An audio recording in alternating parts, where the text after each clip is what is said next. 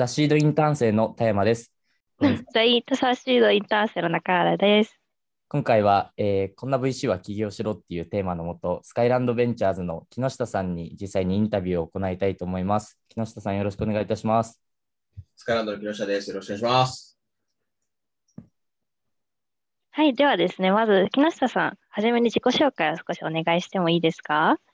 はい、スカイランドベンチャーズ、はい、ベンチャーキャピタルを2012年からやってます。投資先が今120社ぐらいで、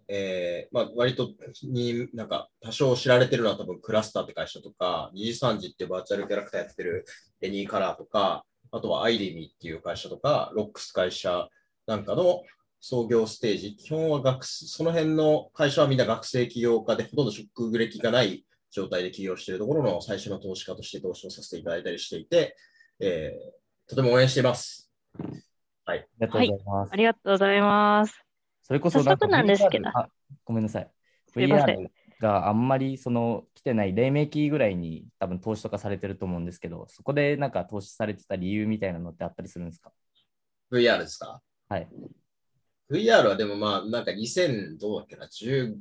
年前後ぐらいだと思うんですけど、14、15年かなに、Oculus っていうのを Facebook に買収したときに、ここ数年の中での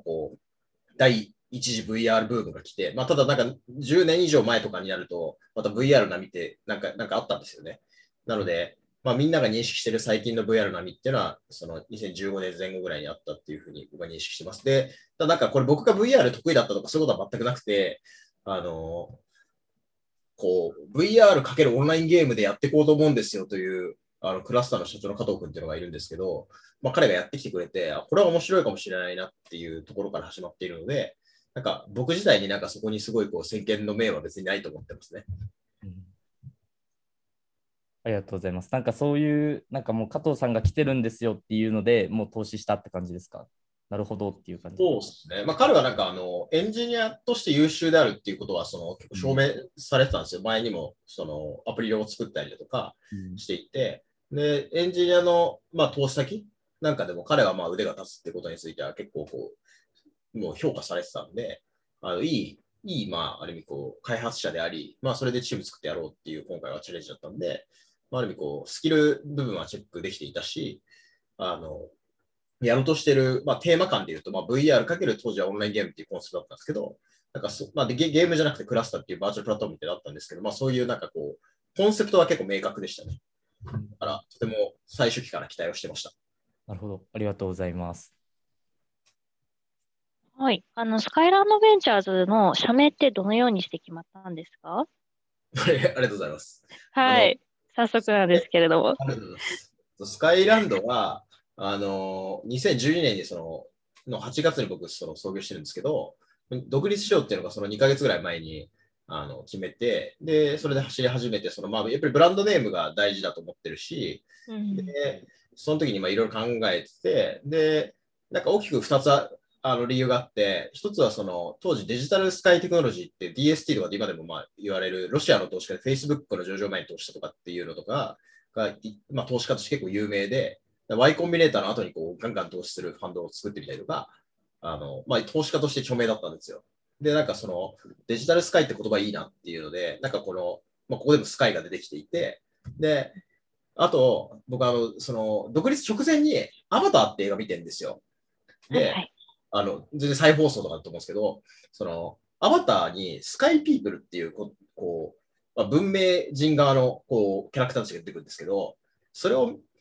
なんか聞いて、音的にはなんかスカイなんたらはやっぱり自分の中に耳なじみがあるなって言って、で、なんかスカイなんたらを探して、スカイランドになったっていうのがありますね。はい、なるほど。ありがとうございます。結構深いですね。あと、僕、ワンピース大好きで、はい。ワンピースの空島編っていうのがあって、そこが僕は結構好きなんですよ。だからなんか、スカイランドにしたのは、空島編ってスカイランドじゃないですか、英語で言うと。だから、そうですね。それで、スカイランド、なんか空に島が浮かんだみたいな話なんで、結構奇麗でいいじゃないですか。そういうのもあって、スカイランドにしようみたいな感じでした。なるほど。ありがとうございます。最近、プロダクトローンチ済みのスタートアップに投資していると聞いてるんですけど、その意味とかってあるんですか？僕クラスターにもそうだし、最初に挙げたロックスとかアイデミとか、ほとんどの会社は創業時で、プロダクトがない会社に僕はずっと2012年から、もう9年とかなんですけど、投資してきていて、で、最近気づいたのは、自分が投資したい会社に投資した方がいいと思っていて、なんかシードで僕らが設立時のその時に投資しますよっていうコンセプトで、資金を預けていただいたりだとか、しているんですけれども、自分がこの事業とかこのプロダクトが面白いって思った会社に投資しなきゃいけないというのを思って、でそれで僕はもうほぼ初めて最近このプロダクトローンチ済みの会社に投資するようになりましたね。で、なんかそれはなんか結構大事な、自分たちのなんかコンセプトをなんかよりブラッシュアップする中で、いいプロダクトをやってる会社に投資をしようと。で、だからやっぱプロダクト、僕らは投石じゃないけれども、メルカリとかベースとか、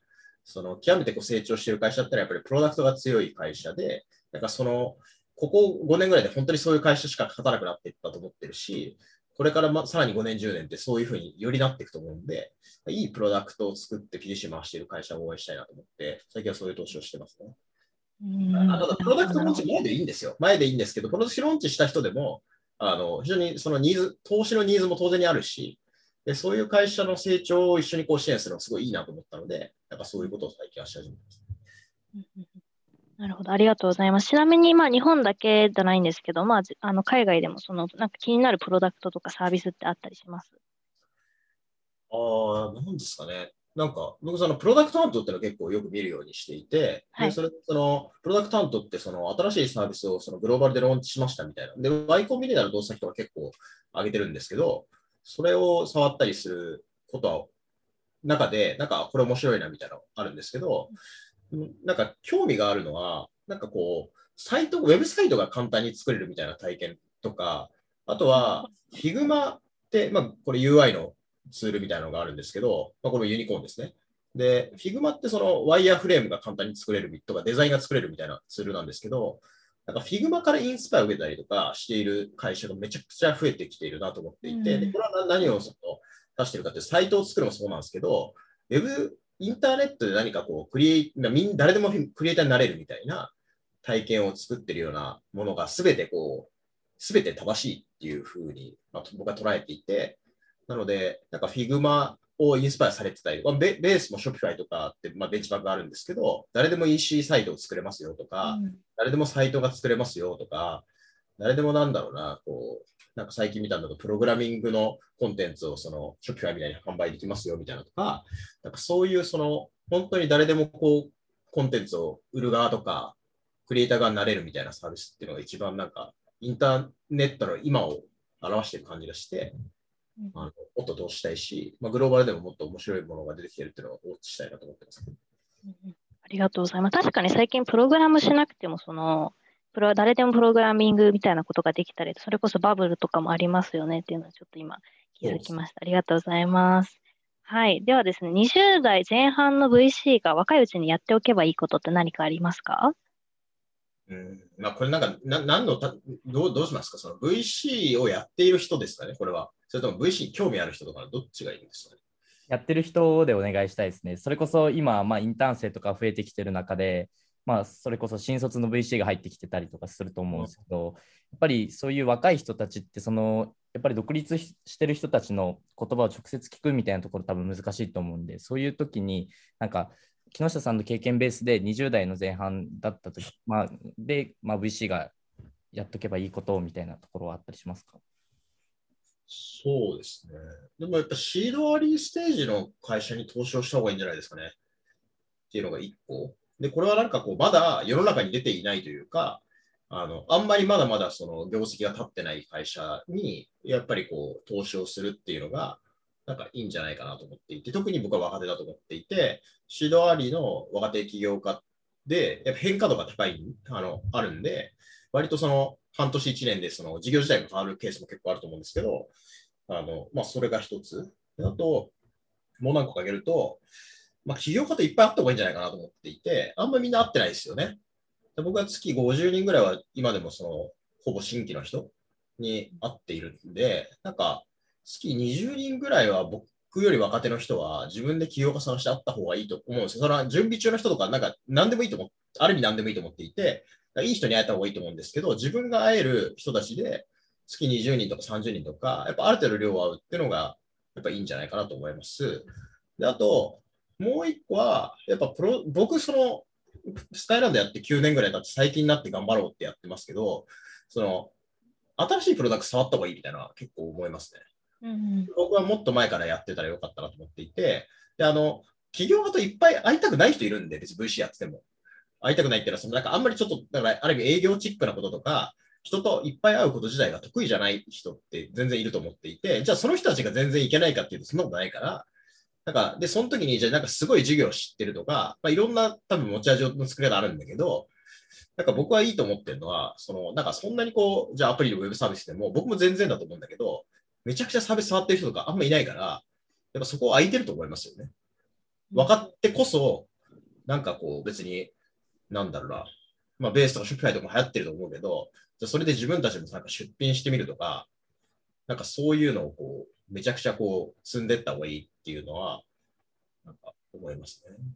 ね。うん、起業家に会うとって、なんか何を狙いを定めて会っていってたんですか？なんか起業家から何を得ようとして、いろんな僕がですか？それとも、それは今なのか、昔なのか。そうですね。まあ、昔と今どっちもですね。まあ、僕、起業家と会うの好きなんで、なんかエネルギーレベルが高い人と会うっていうことの楽しさでこの仕事をしてる面も、なんか半分以上だと思ってるんで、なんかそもそも起業家とか、まあ、エネルギーレベル高い人と会ったり、仕事をしていきたいって気持ちが強いから、まあ、会えるんだったらもう無限に会っていきたいっていう気持ちは、僕は強いですね。なるほど。ありがとうございます。仕事になろうがならないが、なんか、僕らが投資してなくても、なんか、例えば創業期に一応なんか話をちょっとしたときに、僕らが見送っちゃった人とかでも、なんか事業結構うまくいってんすよねとか、なんか教えてくれたりとかしたらめちゃくちゃ嬉しいし、で、なんか僕らがまあ多少なりと何か誰かを紹介したりとかによって、プラスがあったらいいなって思ったりもするから、なんかそんなに僕らも刹那的に生きてないと思ってるんで、なんかね、縁があって、そういう人たちが投資した会社が成功するのが一番いいんだけど、投資してない会社が成功するだって当然に嬉しいっていうか、同じ時代を過ごしている、まあ、広い意味での仲間だと思うんで、そんな感じです。ありがとうございます。木下さんが思う優秀な VC の特徴って何かありますか？優秀な VC の特徴ですか？はい、僕に優秀な人かどうかを測るなんかことは難しいと思うんですけど、まず自分頑張ろうみたいな感じだと思いますし、なんですかね、優秀な VC の特徴。まあでも、まあなんか自分で意思決定できる VC とか、やっぱり言うて少ないかなと思いますよ。その金額の高いに問わず、どういう、例えばなんか資料が全て揃ってないと検討に入らないとか、なんか他の投資家が決めてきたら、まあ、じゃあ決済通すとか、で各ファンドによって制約があるのは分かるんだけれども、まあ、でも例えばなんか金融系の VC の人とかでも、別に単独でどんどん投資してる人もいる中で、なんか別に横並びにする必要性がゼロだと思うんですよ、多くの場合において。なんだけど、結構そこで制限をつけてる投資家の人ってのは実際めちゃくちゃ多いと思っていて、なんか単独にこだわる必要はないと思うんだけど、単独で意思決定した人が3社で応援するのと、誰かが投資するって決めた後に2社ついてくるのって、これ結構話が違うと思っていて、自分で投資を決めれる人が増えるといいと思いますね。うん、なるほど、ありがとうございます。まあ、そういうやっぱり新しい世代がどんどん出てきている中で、スカイランドベンチャーさんとしてはどのポジションにいたいと考えていますか？どのポジションにいたい？ポジションにいたい。それこそ今、まあ、ローンチ済みのスタートアップに結構投資してて、シリーズ A ぐらいの、まあ、投資とかされてる中で、なんかラウンドを上げていきたいのか、そのままシードを続けていきたいのかみたいなところ、うん、で、まあ、それこそ、まあ、ザ・シードもシードの VC のファンドなんで、そういうところでちょっと気になる点があって、まあ、ちょっと聞かせていただいたと思います。まあ、僕らは今、整理してるのはなんか2つ投資パターンがあるなと思っていて、1つが、プロダクトローンチ前だし、まあ、基本的な設立時の最初の投資家であろうっていうのが1つ。で、もう1個は、まあ、そこからまあ1年だったり2年だったり、場合によっては3年経ってたりとか、まあ、いろんな会社があると思うんですけど、プロダクトローンチして半年1年 PDC 回していて、みたいな会社に投資をする。で、こっちの場合は、そのプロダクトを見て一緒に議論させてもらいながら投資をしようっていう考え方になっていて、結構こう、プロダクト出すまでにこう、何回もラウンドやるケースがあるんですけど、プロダクトを出す前の2回目、3回目のラウンドとか、まあ、最近はもうあんまり追っかけないようにしようっていうふうに、僕ら自体は考えるように最近はしてますね。で、なんかステージっていうよりは、プロダクトローンチしているが、なんかめちゃくちゃ右肩上がりの会社っていうのは非常に少ないと思っていて、でそういう会社はその大きい VC の人たちに出してもらえばいいと思うし、僕らもまあそういう会社も全然通したいんですけど、そのまあ、困ってないじゃないですか。だからある程度その何か、まあ、プロダクトローンチしてどういうふうにしようかなっていう時も多分大体困ってたり何かこう一緒に議論して頑張ろうっていうところが強いと思うし、なんかプロダクトが結構自信があったりする、まあ、社長とかチームだったりしても、そんななんか右肩上がりに成長するまでのなんかこう合間って全然あるんで、そういうところをどうやったら一緒に作れるかっていう議論しながら投資するっていうのが、なんかこのなんかステージがどうっていう言い方以上に、なんか意味がお互いにあって、投資家としての関わり方としてはすごい正しいんじゃないかっていうふうに僕は思うようになったんで、なんかその2つを非常に中心にやっていこうと今してますね。ありがとうございます。なんか最後にまあこのテーマでこんな VC は起業しろって言ってるんで、まあ、最後になんかその優秀な VC とちょっとかぶってしまうところもあるかもしれないんですけど、こういう VC はまあなんか独立して自分でガンガンやっていった方がいいよみたいな人の特徴ってあったりしますか？まあ、独立したい人は独立しろだんじゃないかな。ああ、なるほど。ただ、まあ、僕もそうだったんですけど、僕はその前職にでインキュベートファンドのところに行って、インキュベートファンドに入った時に、お前は2年以内に独立しろって言われているんですよ。で、あと自分が独立する直前にそのアンリの様田アンリさんが僕よりまあ半年ぐらいかな前に独立してやってたんですけど、俺独立できそうだからお前もやれよって僕は言われたんですよ。だからそういうその僕は結構受け身な独立を起業してるんですよ。だからなんか自分のことをなんか内部変革的に自分だけでなんか独立できる人だけでもないと思ってるんで。まあ、自分でやるぞってなってる人はもう間違いなくやった方がいいと思いますし、その何か誰かに機会をもらったら普通に真剣に考えてやろうっていう人もやった方がいいですよね。だからなんかそういうこう何か背中をしてほしい人は別に僕もまあ話してみたいし、そのなんかできるもんなんですかねみたいなことを聞いてなんか話してみるとかもすごい大事だと思いますよね。ありがとうございます。以上でインタビュー終了させていただきます。木下さん、ありがとうございました。ありがとうございました。